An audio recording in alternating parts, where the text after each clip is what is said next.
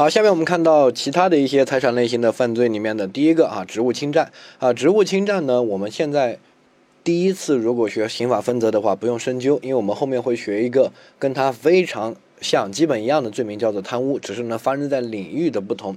贪污呢，他是国家工作人员，他贪的呢是国家的钱，公款啊。职务侵占呢，他是非国家工作人员，私营企业，比如说绝小公司啊、阿里巴巴呀、腾讯啊啊这样的一些私营企业里面的工作人员，他贪贪的是这个私营企业的钱。你可以这样理解啊，那贪国家的钱，国家工作人员定贪污罪罚的重，如果私营企业呢这边一般罚的比较轻，但是其他都一模一样啊，所以呢不用深究啊。它发生的领域不同，这个是发生在私营企业公司里面的，那个是发生在呃这个国家工作人员贪污公库、国库啊这个国家的钱啊。那整个呢我们看一下法条，第一个公司、企业或者其他单位的工作人员啊。工作人员啊，第二个利用职务上的便利，第三个他把本单位的财物非法据为己有啊，一定要跟职权相关。比如说我们绝小公司的这个会计啊，他划账，然后把公司的钱直到直接划到自己账上，想把它据为己有，非法占有目的，那就构成职务侵占啊。它的主体要件呢是呃公司的人啊，工作有工作啊。不能是一些普通的小偷去偷东西啊，他一定要是这个私营企业的工作人员。第二个呢，他不能是国家工作人员啊，如果是国家工作人员贪污的又是国家的钱，那就构成啊贪污。然后下一个呢，他主观上是有非法占有目的，客观上的行为呢，一定要利用职务上的便利啊。如果跟他的职务没关系，就是下班的时候呢，把这个同事啊或者公司用来发奖金的一些钱顺手拿了啊，这个就是普通的盗窃。它一定要是跟它的职责、职务相关。换句话说，我不是这个职位，我没有这个职责就干不了这个事儿。比如说会计啊、啊出纳呀这些最容易干这个事儿啊。好，其他呢可以自己去看一下，就不深究啊。那我们看到第二个罪叫做挪用资金罪，这个也是和我们后面在学贪污贿赂那个章节会重点学的一个罪名，叫做挪用公款罪是一样的，他们两个基本是配套。好。挪用公款呢，也是国家工作人员挪用的是公款，就是国家的钱啊，公款。而这个挪用资金呢，它也是一样的，是非国家工作人员，一些私营单位里面的工作人员，比如说绝小的工作人员啊。然后他挪用的呢，它不叫公款，它叫资金啊。我们刑法的法条用词呢，啊，讲究讲究一个精确性，国家的钱才能叫公款，如果是私营企业、普通单位的钱啊，不是。国营的啊，那么叫资金啊，资金。然后呢，它其他的要求呢，都跟挪用公款是一样。挪用公款那个罪，我们会重点学习，每年考的也非常多。挪用资金呢，基本不怎么考，要考呢就跟挪用公款区分一下就行了啊。它就跟职务侵占和贪污配套是一个道理哈。然后刑法修正案十一呢，对此有一些变化啊。我们看到第二款，国有公司啊，国有公司的。呃，从事公务的人员，还有和国有公司或者其他国有单位委派到非国有公司从事公务的人员，它的核心词是什么啊？要么就国有公司里面的人啊，要么就非国有公司或者国有公司委派，但是他从事了公务啊，这个公务也是一样的，跟你平时中的什么公务出差、公务舱、商务舱啊，那个不是一回事儿。如果是普通公司的，我们把它叫做商务。听懂没有？你不能跟生活的词乱用啊！生活的词，我们平时几几个人出去旅游啊，每个人出个五百块钱，有然后有个人保管，统一来支付一些什么呃吃的东西啊、点餐啊这些费用，那个很多人也是叫公款，那个能叫公款吗？我们新发生的公款必须是国家的钱，比如说国企，比如说法院啊、检察院、国库，国家的钱才叫公款啊。这个样式，从事公务一定要是跟公权力相关，这个公是公权力。如果跟公权力没有关系，那个叫商务，啊，或者职务啊，它不叫公务哈。所以呢，这里就很明确，是有一些从事公务跟公权力相关的人员，如果有钱款行为的，那么要按照本法的第三百八十四条规定定罪处罚。三百八十四条是什么？就是挪用公款罪，这个叫挪用资金罪，那个叫挪用公款罪。这个呢，基本上也是一个呃注意规定，就提示你一下，如果是。国家工作人员干了这个事儿啊，那一般呢是要定挪用公款，然后同时呢，它也蕴含了一个呃法律理智，就是说，如果国家工作人员从事公务的，这个就是国家工作人员。我们之前说过嘛，对不对？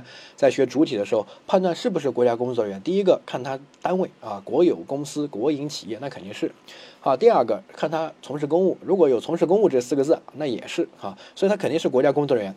然后呢，他有钱款行为，然后呢，定什么？也定挪用公款啊。这个也是一种法律履职，为什么？因为他可能。弄的，他挪用的，他是私营单位的钱，这个不是纯国有，所以呢，他原严格意义上来说，他挪的那笔钱不能叫公款，只能叫这里的资金。之前对于此呢，就有不同的理解了。按照主体来说呢，应该定这个挪用公款罪啊，就是三百八十四条，不是这边的二百七十二条啊。但是按照这个用的钱来说呢，它又是资金啊，应该定这个二百七十二条。之前是有一些争议的，但是刑法修正案十一出台之后呢，基本上就没问题啊，直接说呀，还是按照挪用公款来啊定罪，毕竟他们是跟公权力相关的啊。因为现在国企这些在慢慢的改制啊，它不是纯国有了，也有一些私营资本的入驻，然后呢。国家的钱呢也会入市，比如说入股市买那些一些私营单位的一些呃这个股票啊等等的哈，所以呢这些单位的性质发生了一些变化。如果出现国家工作人员在一个非国有公司一个普通的企业啊，然后从事公务，有前面的行为，然后把这个私营企业的钱啊挪用了，那么他不定挪用资金，应该定挪用公款啊。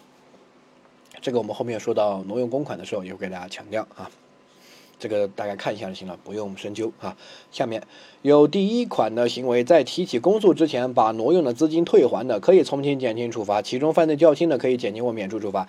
因为挪用资金啊，他没有非法占有为目的。如果他把这个钱挪出来，非法占为己有，不想还了，那应该定什么？定挪挪用资金吗？不是，定上面那个我们学的职务侵占啊。反正我们学校的钱啊，这个会计出纳把它。挪出来，如果只是想暂时借用一下，比如说家人，呃生病了呀，啊这个买房子，这个理财产品过两天才到期，他先用我们这个绝小的钱去买一下房子，理财产品到期之后呢，立马把这个亏空把它还了啊，那这种叫什么？叫挪用资金，只是用，他没有非法占有为目的啊，旁边写一下，没有非法占有为目的。另外一种，他就想贪，他就把。学校的钱贪了，根本不想还啊！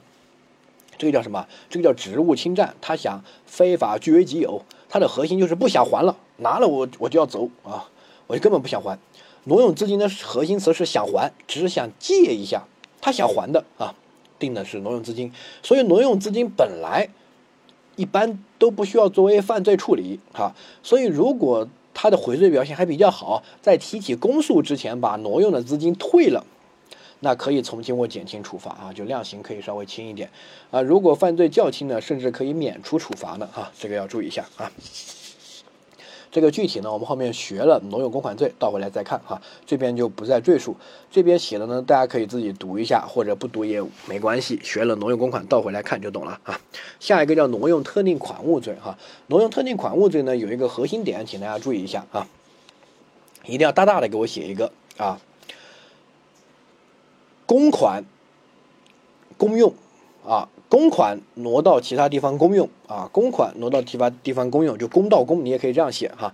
这个是挪用特定款物罪的核心。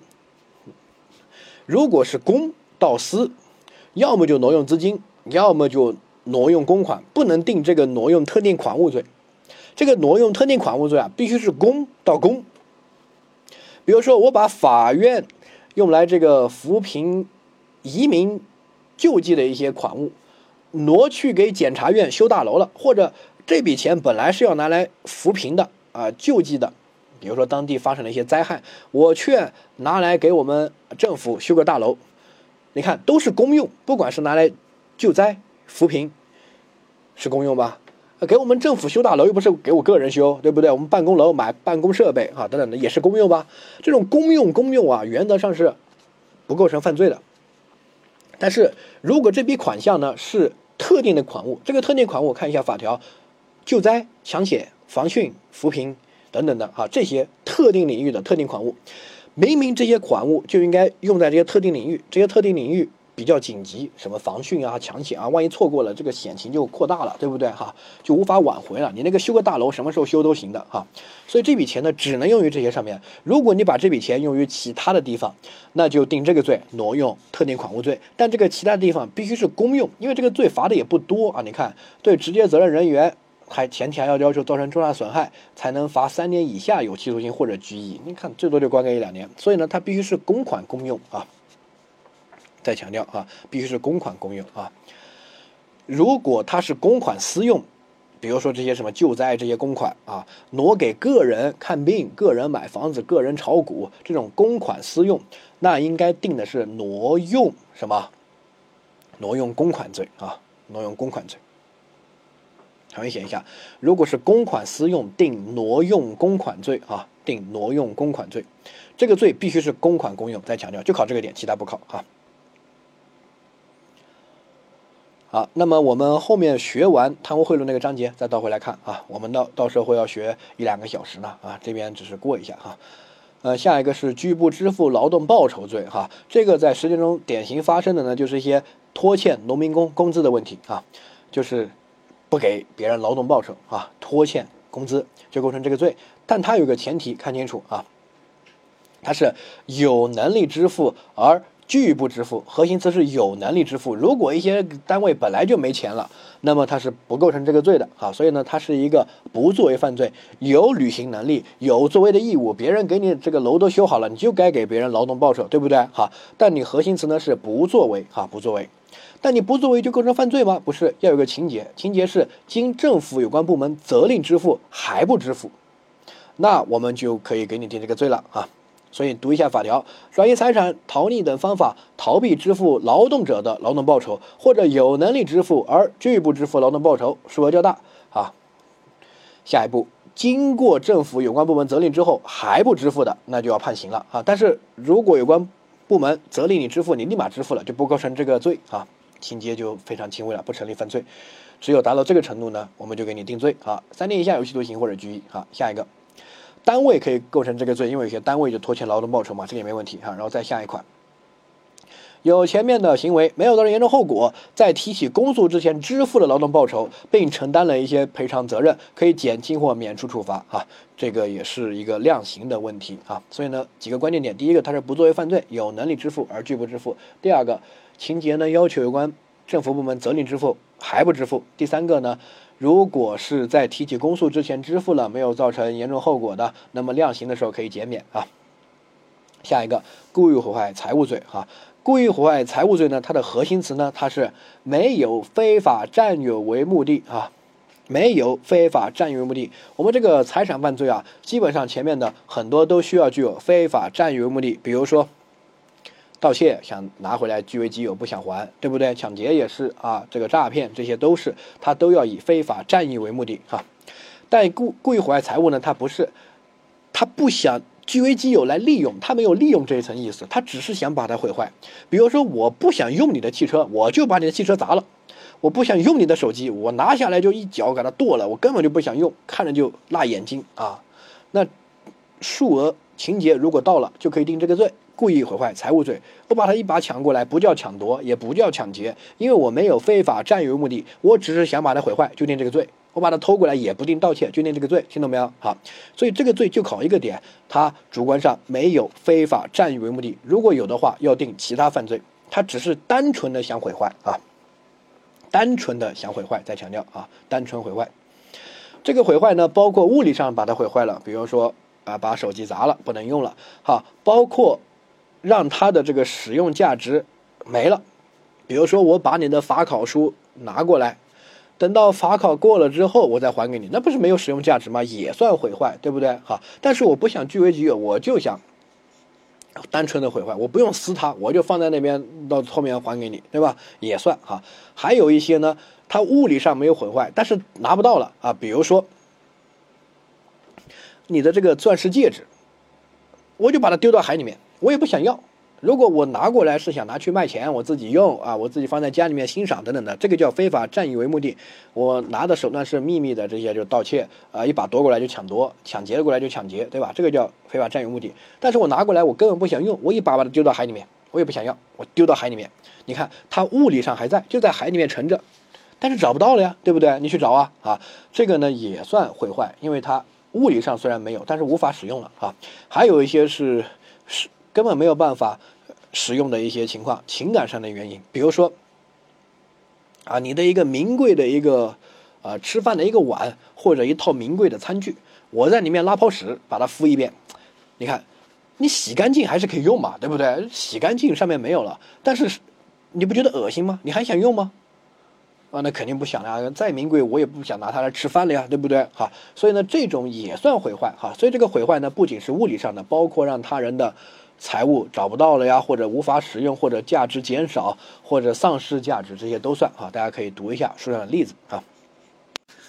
好，那这些罪名呢，我们基本上讲完了。好，我这几个篇的罪名呢，考的相对比较少，即使要考呢，也是和前面那些职务侵占那些，是和后面贪污贿赂类犯罪，不要弄混了就行哈。所以我们学完之后，倒回来看就会好很多。所以呢，每个罪名我要求你写几个关键词哈。第一个职务侵占，你写一个非法占有目的，这是第一个词哈。第二个是非国家工作人员啊，第二个关键词是非国家工作人员啊。第二个挪用资金呢？你写的关键词，第一个是想还啊，没有非法占有目的，想还没有非法占有目的。第二个也写一个是非国家工作人员啊，非国家工作人员。第三个就是参照挪用公款啊，参照挪用公款，其他都跟挪用公款一样，什么超过三个月未还啊，然后挪作私用这些哈。啊，所以呢，第三个就参照挪用公款哈，然后最后再写一个挪作私用啊，挪作私用归个人使用啊，挪作私用。下一个挪用特定款物呢，你一定要写一个公款公用，就是公道公啊。如果是私用的话，这些特定款物如果私用，应该定挪用公款罪。这句话加一下哈。如果这些特定款物挪作私用，应该定挪用公款罪。如果这些特定款物挪到其他的公用，就定这个罪，挪用特定款物罪啊。下个拒不支付劳动报酬罪，有能力支付而不支付啊。然后政府部门责令啊。下一个故意毁坏财物罪，单纯的想毁坏就定这个罪，单纯的想毁坏就定这个罪啊，不再定其他的什么盗窃呀、抢夺啊这些啊。这个弄完了呢，我们来。看一下下面的题目啊，第一个哪些行为应该定职务侵占啊？第一个说的是村民小组的组长利用职务上的便利，把村集体的财产非法据为己有，对吗？啊，对，因为村民小组组长他不是国家工作人员，这个村民小组组长咋是国家工作人员？国家会给他开工资吗？对吧？他没有国家工作人员身份啊。好，第二个他。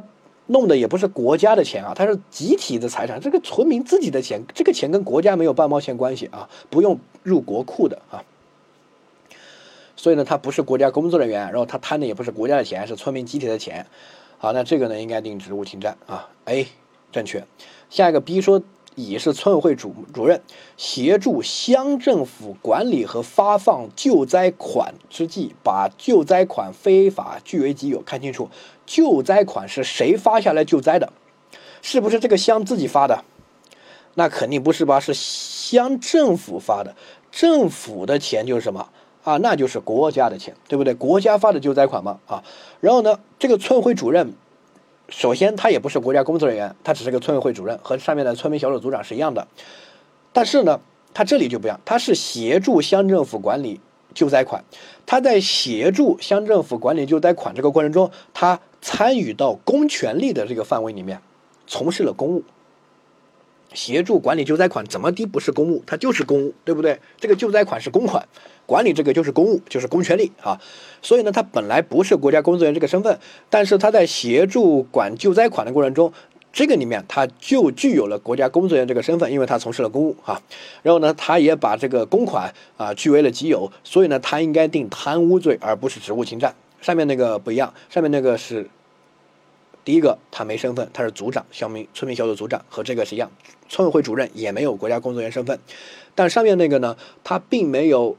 行使公权力没有从事公务，因为村集体那个不叫公务，最多只叫职务、职责，他不能叫公务，跟公权力没关系啊。然后他那个钱呢，也不是公款，也不是国家的钱，是村民自己的钱，对不对？村集体自己捐的钱，自己凑的钱啊。所以这个就不是贪污，就是普通的职务侵占。所以职务侵占和贪污是一起考的。你把哪些构成贪污选出来了，啊，那其他职务侵占就非常清楚了啊。下一个，呃。C 说，丙是国有控股公司啊。我们说了，国有公司是国家工作人员，国有控股呢，它不是国家工作人员，所以呢，不是啊。国有控股不是，国有是，不能加控股两个字啊。国有控股就代表着国有一部分股，而且与另外一部分是私有的，对吧？只是它空了啊。比如说国家占百分之八十，我讲资金占百分之二十，这有这种公司呢，它不能叫国有纯国有公司，里面的人呢也不能都是国家工作人员啊。所以呢。这种国有控股呢，它不是国家工作人员，然后他把本单位的六万块钱非法据为己有，构成的是职务侵占罪，正确，因为他主体身份不是国家工作人员。啊，这种不是纯国有公司呢，一般也不是公款啊，它只是一般单位的资金啊，所以呢，它构成的是职务侵占啊，不是贪污。下一个，丁和某私营企业的部门经理啊勾结，利用职务上的便利。把单位块的单位的六万块钱，啊，据为己有，看清楚是私营企业的六万块钱，也没有说他是什么国家工作人员，他构成什么？构成职务侵占罪的共同犯罪啊！所以呢，第一也是正确的啊。所以这个题呢，主要是判断什么？他是不是国家工作人员，对不对？然后这个是不是国家的钱，还是私营企业的钱，还是村集体的钱？国家的钱和这些钱是有区别的，国家的钱叫公款。然后国家工作人员贪公款定贪污罪，如果是非国家工作人员贪的又不是国家的钱，那他就定这个职务侵占罪，他就这一个考点。好，我们后面学了贪污，倒回来看就行了啊。下一个，老板甲在春节前转移资产，不支付农民工工资，劳动部门下达支付令之后呢，故意失踪啊，然后立即抽调警力啊，把甲抓获了，甲。在侦查期间主动支付所欠的工资啊，然后呢，法院就根据拒不支付劳动报酬罪认定甲的行为，甲表示认罪，因为甲已经支付了工资啊，所以呢不再追究甲的刑事责任，对吗？回答错。首先，他完全符合这个拒不支付劳动报酬罪，对不对？他直接转移了嘛，有能力支付而拒不支付，后面他付了嘛，就倒回来就前面肯定是有能力支付的啊。然后下一个。他在政府部下达通知书之后呢，还故意失踪，就还不支付，直接定罪没问题啊。但是如果在提起公诉之前能够支付的，是不是可以不追究刑事责任？那不是，看清楚是要追究刑事责任，只是呢可以减轻或免除处罚，刑事责任还是要给你定的定的，该定什么罪就定什么罪，只是在量刑上呢可以减轻或者免除啊。所以呢。这边只能在刑罚上进行减轻免除，不能不追究刑事责任，不追究刑事责任就直接无罪，那不是的啊。下一个，甲对于乙使用暴力，要把他打残，然后乙准备报警，甲一把夺过手机装在裤袋里面，然后把乙打成了重伤，然后甲走了之后呢，就把乙的这个手机扔到了水沟里面，甲的行为构成故意伤害罪，没问题，故意伤害致人重伤，还构成一个故意毁坏财物罪，对不对？回答。啊，正确，因为甲没有非法占有目的，他把它夺过来不构成抢夺，也不构成抢劫，他只是单纯的想毁坏，他根本不想卖这个手机，也不想用这个手机，不想非法据为己有，不想使用，他就想单纯的毁坏。这种行为呢，不管是偷来的、夺来的还是抢来的，只要是没有非法占有目的，绝对不构成盗窃罪、抢夺罪、抢劫罪，它只构成一个什么故意毁坏财物罪啊？故意毁坏财物罪就这一个点，没有非法占有目的啊，就这样考的。